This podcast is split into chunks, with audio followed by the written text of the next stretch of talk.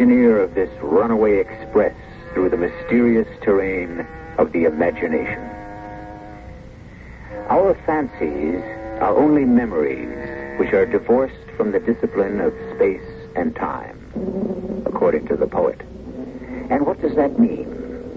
It means, in a sense, that we are free, free to reconstruct the past in any way that suits our purpose. And so many of us do it. But you can't kill me. I wish you could give me a suitable alternative. It's murder. No. It will be an accident. What do you mean, an accident?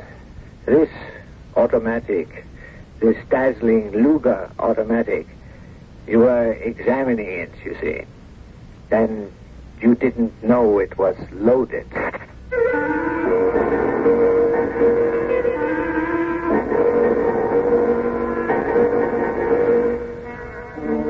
Mystery drama, The Memory Killers, was written especially for the Mystery Theater by Sam Dann and stars Ralph Bell. It is sponsored in part by Buick Motor Division and Anheuser-Busch Incorporated, Brewers of Budweiser. I'll be back shortly with Act One. Now, People's Year-End Double Issue is here with the 25 most intriguing people of the year. From Betty Ford to Dolly Parton, from Woody to Cher, Patty Hearst to Jerry Brown. They're all here in this special double issue of People, the winners and losers of 75, and people to watch for in 76. Jacqueline Streisand, Katharine Hepburn, and Audrey, too. Doris Day and Rudolph Nureyev, plus a squad of Olympic hopefuls and a line of first ladies in waiting. It's the biggest, most exciting issue of People ever. Pick up a copy today.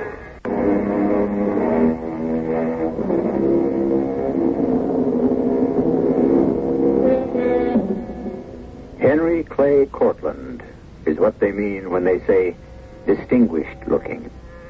Henry Clay is tall, no longer young, but middle age, which ravages so many of us, has only enhanced him. The few strands of gray serve to make the rest of his hair seem thicker. The very few lines in his face lend him a kind of attractive maturity. His deep, pleasant voice, his kindly manner, are great assets to his company, which deals in that arcane area known as public relations and marketing strategy. Well, Henry Clay is sitting in his office, and he is displaying a side of him that his clients very rarely get to see. Tell me why I'm being pessimistic, George. I didn't say you were being pessimistic. I said you were being unduly pessimistic. I think I'm the only one around here who's facing reality. Henry, we have this new account. What new The, account? the Dutchman. They're not Dutch, they're German. What's the difference? It's a fortune. And we don't have them as an account. Not yet. They want you to come over and sign a contract, don't they? No. If you read the letter, you'll see. I did read the letter. They want me to come over and sell them on the idea of letting us handle their American marketing strategy. Same thing, Henry. Once you get there, once you get a clear shot at the client, it's in the bag. We're going to have to make a major effort to land these people. Henry, when are you leaving for Munich? Oh, I have to remind you, George, these are not the best of times. It's worth a million bucks clear the very first year. And from there, the sky's the limit. Well, You gotta go for it. The long bomb, the big play, we're rolling the dice, partner. I know. Three years ago, we're sitting pretty. Then a scandal hits Continental Engines, and poof, they're out of it. Jollison Wire and Cable collapses. Everybody else starts pulling in their horns. That's why we need those Belgians. Germans. Whatever. Uh, the Welt, is that how you say it? Neues Welt. All right. New World. That's close enough. They got products that don't quit. They got everything from sports cars to diapers. Yes. I'm not sure I want to go back to Germany. Back. When, when, when were you ever there? During the war. The war, for crying out loud. Henry, that's a hundred years ago. Forget it. You're right. I have to bring this off. They're a logical client for us. We're a logical agency for them. We know it, they know it. We need each other. Ah, so? So I'm going. I'll leave tonight. That's my man. I really didn't understand my reluctance. Neues Welt was made to order for us. And actually, they had sought us out. And we needed them. And so, why wasn't I jumping up and down with joy at the opportunity? Well, the truth is, I'm not by nature a man who jumps up and down with joy. But I could have shown a little more enthusiasm. I ask the question, but I have no idea of the answer. I think I really don't know myself very well. I'm 54 years old, and it seems that I learn more about myself every day. Won't you sit down, Mr. Cortland? Thank you, Frau Volker. Your German is flawless. Oh, thank you again. But uh, your facts are incorrect. Oh? I am not Frau Volker. I am Fräulein Volker. Oh, I'm sorry. Does an unmarried woman always move you to sorrow, Mr. Cortland? well, I. In any event, we should dispense with Frau, Fräulein, Herr, and Mr. I should like you to call me Marlena. Marlena. That's a very pretty name. And I shall call you Henry. I have strict orders from my brother to be completely at your service until he arrives. Your brother is Dietrich Volker, who is listed as president of New World, and uh, you are the vice president, M. Volker. I didn't know that stood for Marlena. Is this your first visit to Germany? Well, no. I see. Well, may I ask what it is that you see? That is the sort of answer given by people who were here during the war. Well, so much has happened since. It's it's been so long ago. I think it's all been forgotten. You are to be our guest for dinner. Oh, I don't want to inconvenience anyone. Not at all. I've heard so much about you. About me? Oh, yes. We had you investigated quite thoroughly. That is, we analyzed the work you did for other companies in America. We're very much impressed. Thank you. And I'm very much impressed. It was then I noticed her for the first time. That is, really noticed her. I had been aware of the fact that she was about 40, very attractive, charming. But now there seemed to be something personal in it. Something directed at me. Something womanly. When I walked in there, I'd been somewhat surprised to discover that the executive I was to report to was a lady. And now I sat there and faced the fact that I could very well have fallen in love with her. What basic strategy do you think will be effective in marketing automobiles in your country? Her questions were the questions I was fully prepared to answer, and so I could answer them without thinking. In a real sense, we think America is joining the rest of the world when it comes to size and economy of operation. Is it possible that you can walk into a room, confront a woman, and fall in love at sight? But there is still a mystique about the American-made automobile. Of course, it's possible. Didn't it happen so many years ago with Carolyn? Ah, it's been ten years since I lost Carolyn. I'm lonely. I have been from the very moment I lost her. Oh, goodness, it's lunchtime. I hope you have no plans. Yes, I have plans. I have plans to take you into my arms. We have a dining room for all our executives. This will be a splendid opportunity for you to meet everyone. I've already met the most important person in the world. They say it can happen this way, suddenly, without warning. I'm in love. And with a girl I don't even know.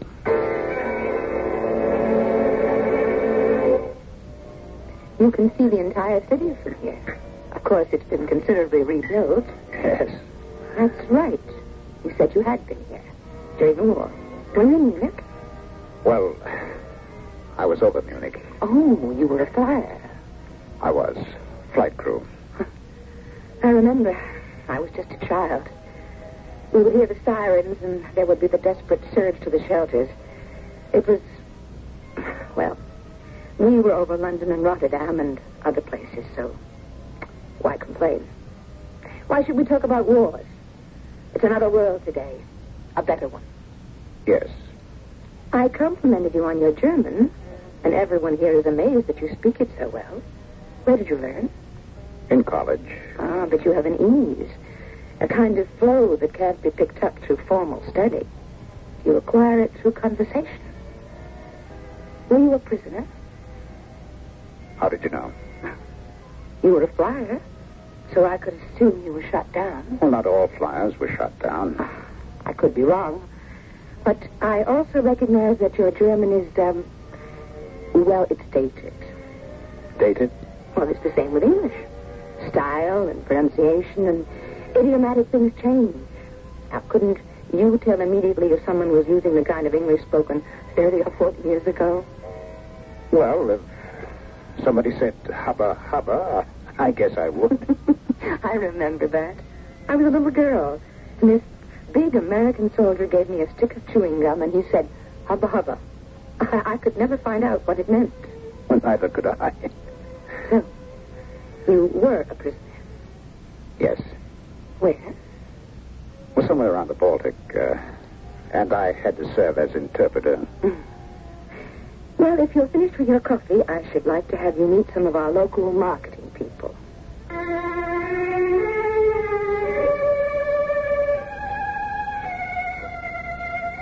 She had won me over completely, just the way Carolyn did.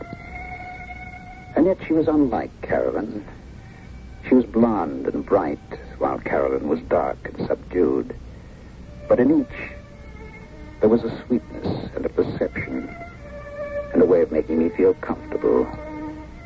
And once again, I was answering the questions automatically from the top of my head, while my mind was completely absorbed with her. What is considered a viable cost per thousand in American print media? And now, the problem. How do I go about this? I see Huon here has a rather interesting reaction. His idea is to expand our appeal in every age group. Can I be accused of making a play for her to ensure landing the account? Is it true that emphasis on quality alone is not enough? I know what I have to do. I have to get her alone, away from all these people, and just tell her I love her. Because until I do, I'll never know a moment's peace.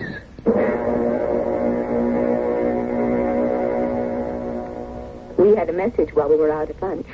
My brother Dietrich has been detained, but he'll be here as soon as he can. He's anxious to meet you. So, um, is there anything you'd like to talk with me about?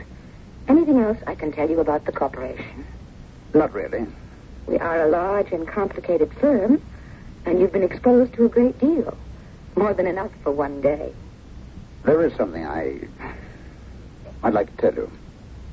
Yes? Well, as I think about it, I don't know how this is going to sound, and I'm not even sure this is the time to say it. One of the basic principles of New World is absolute frankness. Ah, that's good. Everyone is encouraged to speak his mind. Well, then I shall speak mine. Marlene, I love you. Maybe I shouldn't have said it. No. I'm glad you did. Because it gives me the courage to say something too. I. I also love you, Henry.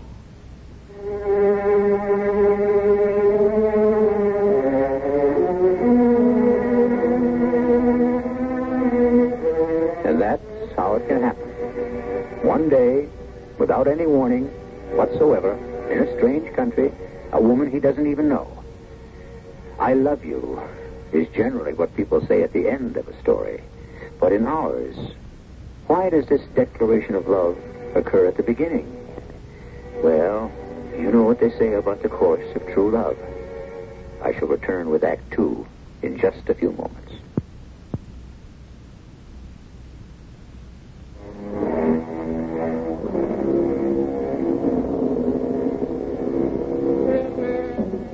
Can we say that the person we fall in love with is the one we happen to meet at a time when we happen to be most vulnerable? Is all love love at first sight? And do we merely delay announcing it because we pretend we are getting to know the loved one better? These are personal matters of taste and temperament. All we know for sure is that Henry Cortland and Marlena Volker have fallen in love within hours after their meeting. What are we going to do, Marlene? Do? Yes? And what are we going to say? To whom? to everyone? For instance, if your brother were to walk in here right now. I would say to him, Dietrich, Henry and I have fallen in love. But I've only just arrived in this country this morning. We have known each other three hours. How could we explain it? That's the wonderful thing about love. You're not required to explain it. Were you. Were you ever in love before? Yes? Once? You? Yes. Once. See? We're so much the same. I don't know how to account for it. I don't either. I. I didn't want to come here. Why? Because of the war? Yes. Did something bad happen to you? Yes. I can't tell you. Why not? Because I don't know you well enough. Did you hear what I just said? yes. I can tell you I love you, but I can't. if anybody heard us, they would really think we're crazy. But it was because of the war you did not wish to return to Germany. Yes, and then I realized I was practically alone in my thinking. No one remembered the war seriously anymore. A new generation had grown up in my country. And in mine. And the minute my plane touched down at the airport, I saw how different it was. It was no longer the gray, drab place I remembered, filled with silent, brooding people. It's become a country just like my own. Tall buildings, bustling crowds, and well, I even fell in love. Love? Love? Ah. who fell in love with who? Oh, Dietrich. This is Mr. Cortland from the United States. Ah, finally we meet. I'm sure we will be able to do business. Uh, was someone talking about love? It happens to be my favorite pastime. Oh, pastime is right.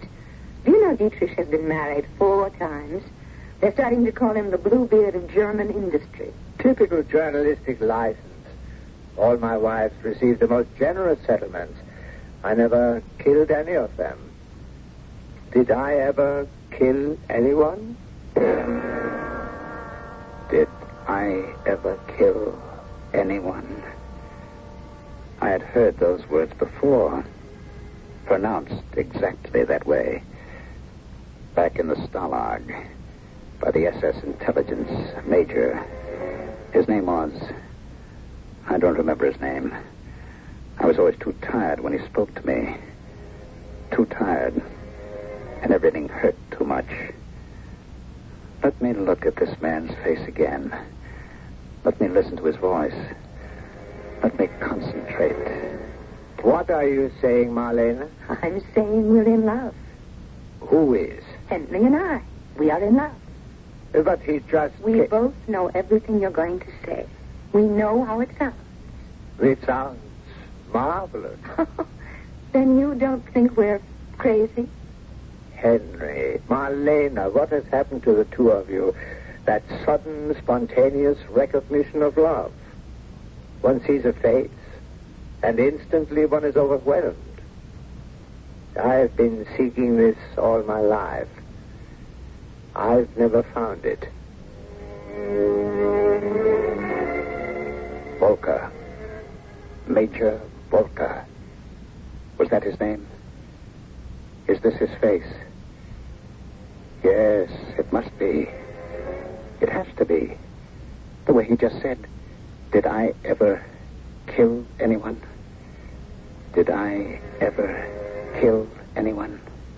Did I ever kill anyone, Lieutenant Cortland? I never killed anyone. I never have to kill anyone. My prisoners kill themselves through stupidity. What do you want, Major? A German officer in this camp is an American agent. Who? You know him. Who? Uh, I don't know what you're talking about. I just had to get some sleep. Tell us his name, and you can sleep. Plenty of time for sleep. A man can die if he doesn't get sleep. You're killing me. No.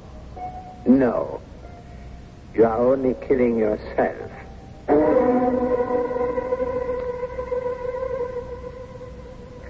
Hasn't this been a wonderful dinner? Thank you, Dietrich.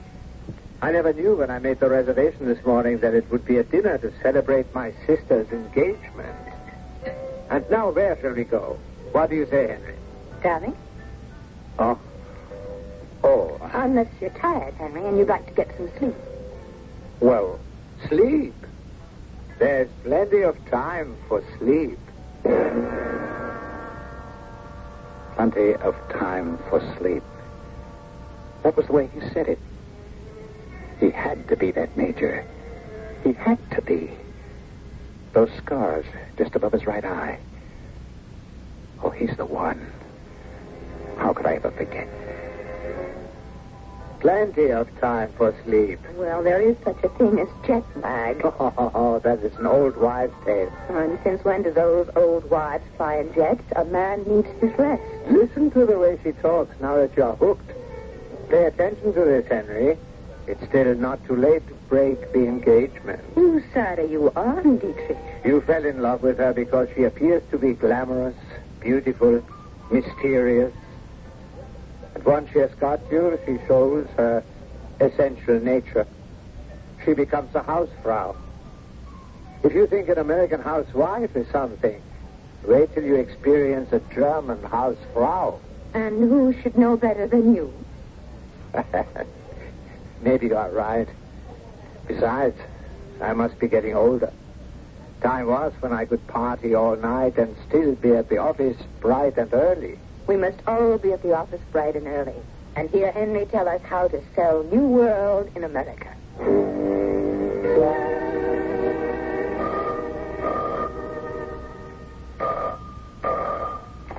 Ah. Hello? Henry. George. Do You know what time it is here? Yeah, well, I can't help it. I have to know how things are going. George, I've got to get some rest. Look, I'm, I'm, I'm nervous. About what? Everybody knows we're pitching this account at New World. And if we don't get it, it's going to look like, like we... I understand. What you did was tell everyone we had the account. Well, Henry... And so now we can't afford to lose it, huh? Okay, okay, so I was hasty. I made a mistake. Henry, we must have that account. We gotta have it. All right. All right, goodbye. Ah, we must have that account. We must. I was dreaming before that phone rang. What was I dreaming about? Or was I dreaming? Am I living through it again?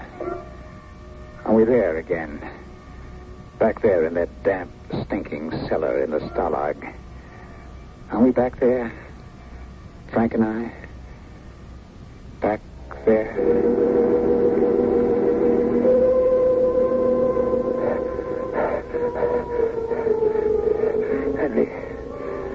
Give me some, some water? I. I can't, Frank. I can't. They don't let us have anything unless we. Forget it. Forget it. Doesn't matter anyhow. I'm as good as dead. Oh, no, Frank. Bad, bad as dead. Let me put my jacket over No, you. no. You're freeze to death. Try to sleep, Frank. Maybe rest will help you. I, I, I can't sleep, Henry. Busted up inside.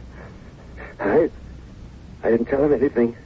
I took everything, but I, I didn't open my mouth. Frank, Frank, don't try to talk. That's, that's about all I can do now. There's only something I could do for you, kid. There is. Live. Get, get that SS Major. That, oh, what's his name? Volker. Volker. Whoever, whatever. Get him. Get him for what he did.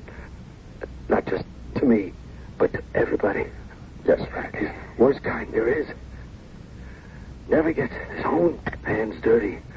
Get him for me. I will. Swear to me, Henry.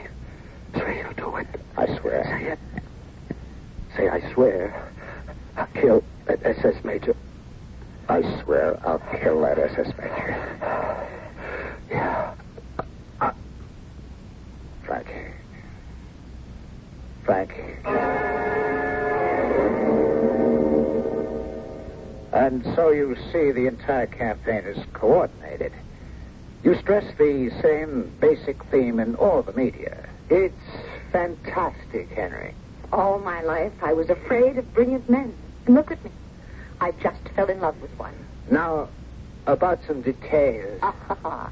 Dietrich is a genius at details. Oh, that's what life is all about, yeah?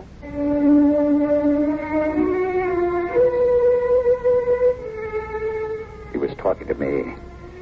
And I must have been answering him because what he wanted to know was stuff I could discuss in my sleep. And someone else was talking to me, too. Someone else. A very dirty, bloodied man who was lying on a filthy floor in a prison camp. Kill him, Henry. Kill him? You swore you'd kill him. How can I kill him? Shoot him. Stab him. Strangle him. Does it matter? Kill him. But. But the war is over. So what? How could I explain a thing like that? Tell everybody what happened. But it's another world now. Nobody remembers. Nobody cares. You swore you'd kill him. I'm not even sure he's the one. He's the one. Kill him. No, no, I, I, I can't. You've got to. Kill him for me. You're asking me to throw away my life. I'm asking you to keep your promise. What promise? Something I said when I was black and blue and freezing and starving and half crazy. Kill him. It doesn't matter anymore. It doesn't make any difference anymore. You kill him. Sure, sure, you can say kill him. What have you got to lose? You're dead. He killed me. I can't help that, You have no choice. but I do. I'm sorry, Frank. I'm not a hero. I'm just an average, everyday person. I, I can't do what these fellows do in books and pictures. I take the world as I find it. I live in the world as it is. Is that supposed to be living? You're dead. Are you better off? I'm beginning to wonder. When they got to work on you, did you tell? Is that why you're still alive? I cannot see a single flaw in this presentation. Then we are to award the account to Mr. Cortland's firm? You mean your future husband isn't entitled to special consideration? Only at home, during business hours. Isn't she the most remarkable woman you have ever met, Henry? Emmett? Darling. The man's in a daze. No wonder. Look what's happened to him. In a single day, he lands a major account and a wife.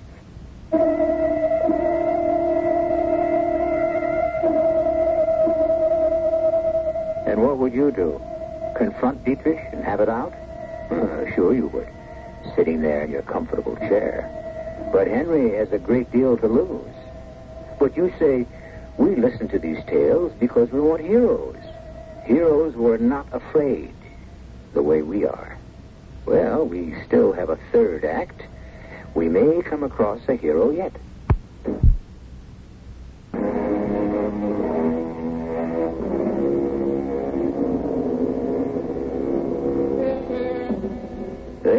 Heroes are born, not made. And this seems to be true from Henry Clay Cortland's viewpoint. Oh, Henry looks like a hero. He appears to be the kind of person who can certainly take care of himself. But he has a chance for heroics, and evidently he has chosen to turn it down. Something no true born hero would ever think of doing.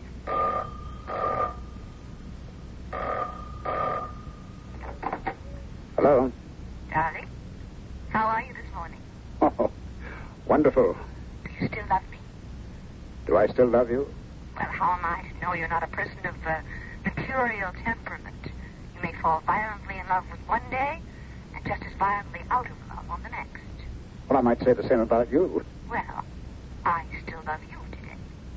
As much as yesterday. No? No. I love you twice as much.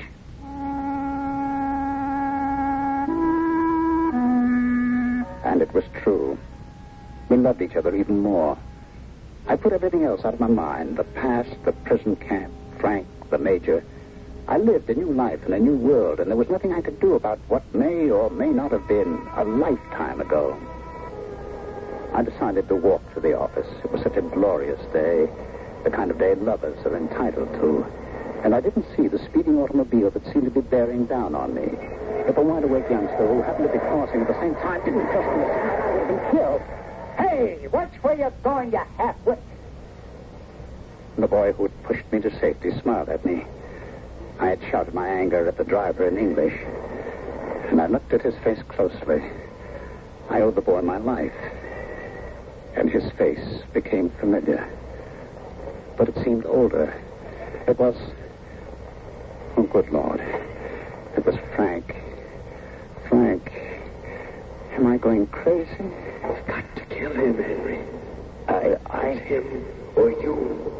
What are you talking about? The car. The driver tried to run you down. It was just some nut. You see, Henry, you recognized him, and that's why he has to kill you. What are you talking about? He's afraid of you, Henry. Why should he be afraid of me? What can I do to him? Kill him. But how can he be sure I'm the one He who... can't take the chance. So he's trying to buy you off. You're crazy. Am I? First, he's giving you his sister. He isn't giving me anyone. She'd never marry you if he said no. She loves me. Second, he's giving you this fantastic account. Everything to shut you up. All right. Suppose it's true. Then why should he want to kill me? Because he's afraid. You keep looking at him when he talks to you. You can't help yourself. You keep looking at him in a certain way. He figures you're playing cat and mouse with him. He's afraid. So he knows he has to kill you. I don't believe it. You don't want to believe it. You've got no choice. Kill him before he kills you.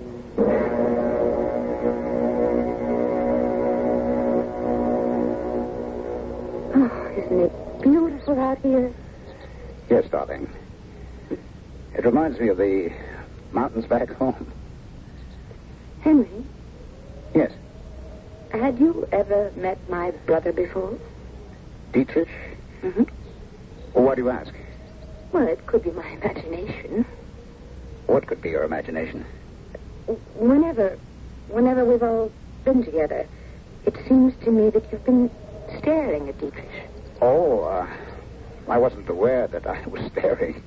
But you really didn't ever meet Dietrich, did you? I, uh, I don't know where I could have. Uh, has he ever been to America? No?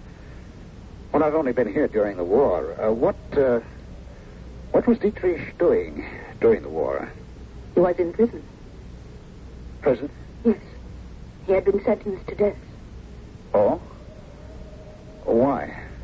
He was a member of the underground, the resistance. For what? Many people are not aware of it. But we had an anti-Nazi underground here, too. Well, you say he was sentenced to death. Uh, how did he get out?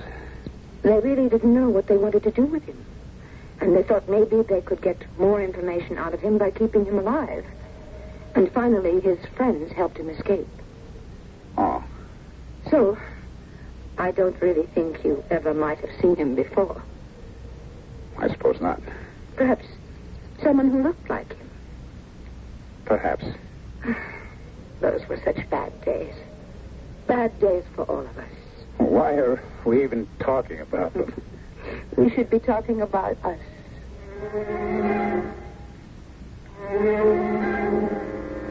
I have asked all of you to attend this meeting to become acquainted with Mr. Henry Clay Cortland of the United States. And Mr. Cortland is not only joining our official family, but he will also be a member of my personal. No, it was not my imagination. He's looking at me. He's looking at my face as if he's trying to read something, tell me something. But what? What? He's trying to make a deal with you, Henry. But don't trust him. Don't trust him. He wants you off guard so he can kill you. Let me alone. All these people are looking at me. Some other people are looking at you too, Henry. Guys from the camp. Guys from your bunk. Look at us, Henry. Shut up. A man's asking me a question. It's. Joe Turner, Bobby Moretti, and Harry. Look at us. We're all here. And we're all dead. And we're all asking you one question. When are you going to kill him? How, how can I be sure? don't want to be sure. You want the girl, the money. How can I kill him if I'm not sure? We're sure. Each one of us. And you've got to kill him. You have to kill him, Henry. You know that, don't you? Yes. I know. When? When? Tonight. Tonight. You heard me. I said tonight. Marvelous. This is what we call action. We ask Henry Clay Cortland when we can have his overall plan of action, and he says, tonight.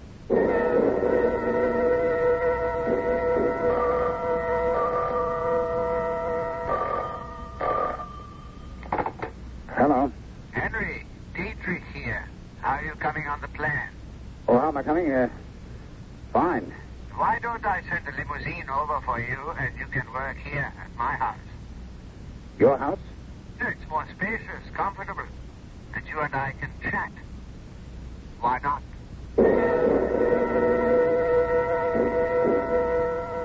Your glass is empty, Henry. I've had enough, thanks. How do you want to do this? I just sketch out some notes and then have them headlined on charts. I didn't mean that. I meant the other thing. What other thing? You know, Lieutenant Cortland. So it's true. You were this Major Volker. I'm forgotten. And you were Lieutenant Cortland. I had forgotten too. Your sister said Yes, I know. I had to tell her something. After all, she wanted to believe her brother was an underground hero. She was half right, my sister was, and that's because I told her a half truth. I had been in the underground. Is that so? Oh, yes. And they caught me. And they worked on me. You know how well they could do that. Oh, yes. And so, after a while, I decided to join them. Well, that's all that matters. You became one of them. You were one of them. No human being can hold out against clever and controlled torture. I did. No, you did not.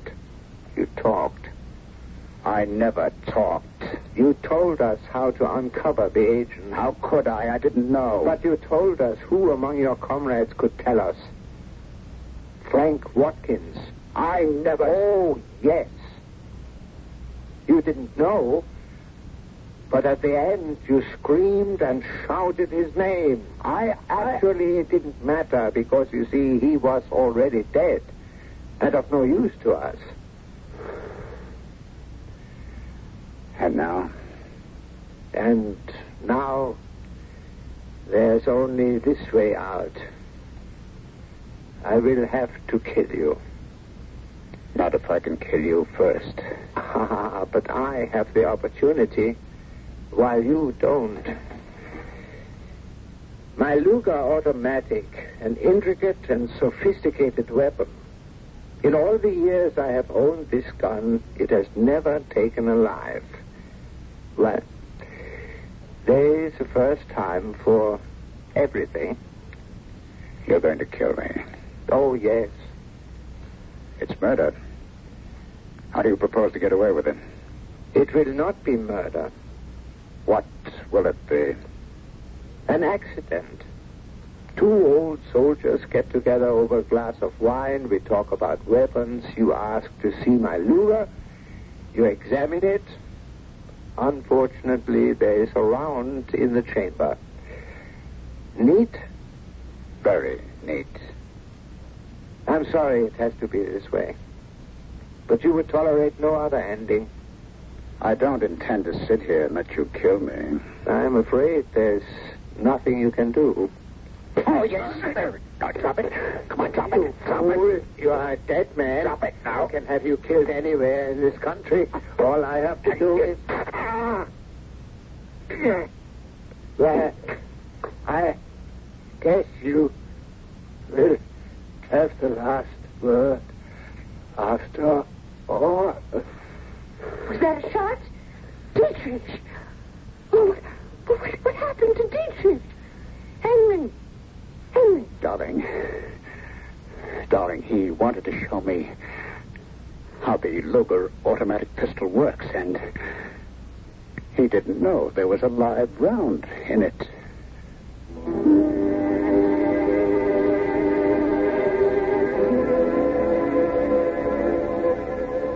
How much did Marlena hear before she came into the room?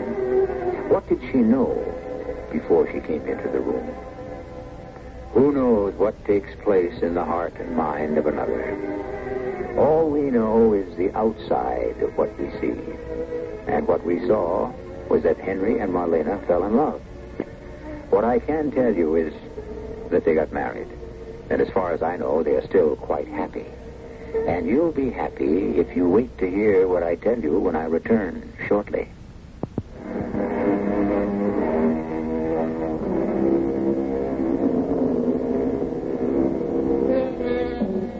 Who were Dietrich Volker and Henry Clay Cortland? They were two people out of millions whose lives and fates were formed by forces beyond their control. At one time, a man could choose to die for his beliefs, but no more. There are ways to make all of us see another light, a different light. But here, we have the same light seven times each week, and you are invited to bask in the glow. Our cast included Ralph Bell, Patricia Wheel, Robert Dryden, and Nat Polen. The entire production was under the direction of Himan Brown.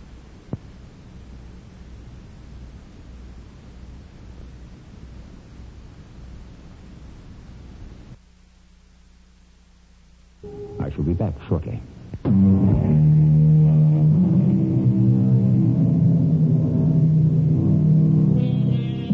Effort to interpret ourselves to ourselves, I offer you the words of a Roman poet named Catullus, who lived 2,000 years ago. I hate and I love. Why I do so, I do not know, but I feel it, and I am in torment. Perhaps when we comprehend a little better our own torment, we will better understand the torment of others, and in consequence be a little kinder to one another. Is that not possible? I leave it up to you. Our cast included Kristoffer Tabori, Teri Keane, Russell Horton, and John Beal. The entire production was under the direction of Himan Brown. This is E.G. Marshall inviting you to return to our Mystery Theater for another adventure in the macabre. Until next time, pleasant dreams.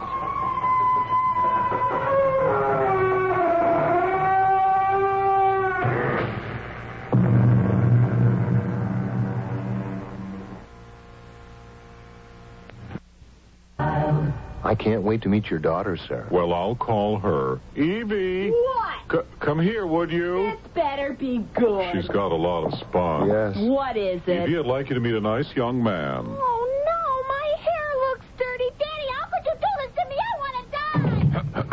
Afraid her cream rinse makes her hair a little greasy. May I suggest a agree? Of course you'd agree. All you have to do is look at her. No, no, agree cream rinse and conditioner. It helps stop the greasies. Really? Sure, after I shampoo, I use a agree cream rinse and conditioner, and, And it helps stop the greasies. Right. Gee, it sounds like I would like a agree, too. Well, a agree cream rinse and conditioner is 99% oil-free. Evie, stop crying. I'll go get some agree. And after you use it, I'll drive you to the movies, okay, Evie? No. Why not? Because you got a creepy car. What? It's a brown station wagon. I hate station Some conditioners contain oils that can cause the greasies, but Agree Cream Rinse and Conditioner is 99% oil-free. And try Agree Shampoo. It helps stop the greasies, too. I'm glad you decided to come to the movie. Your hair looks great. Thank you. And I love your station wagon.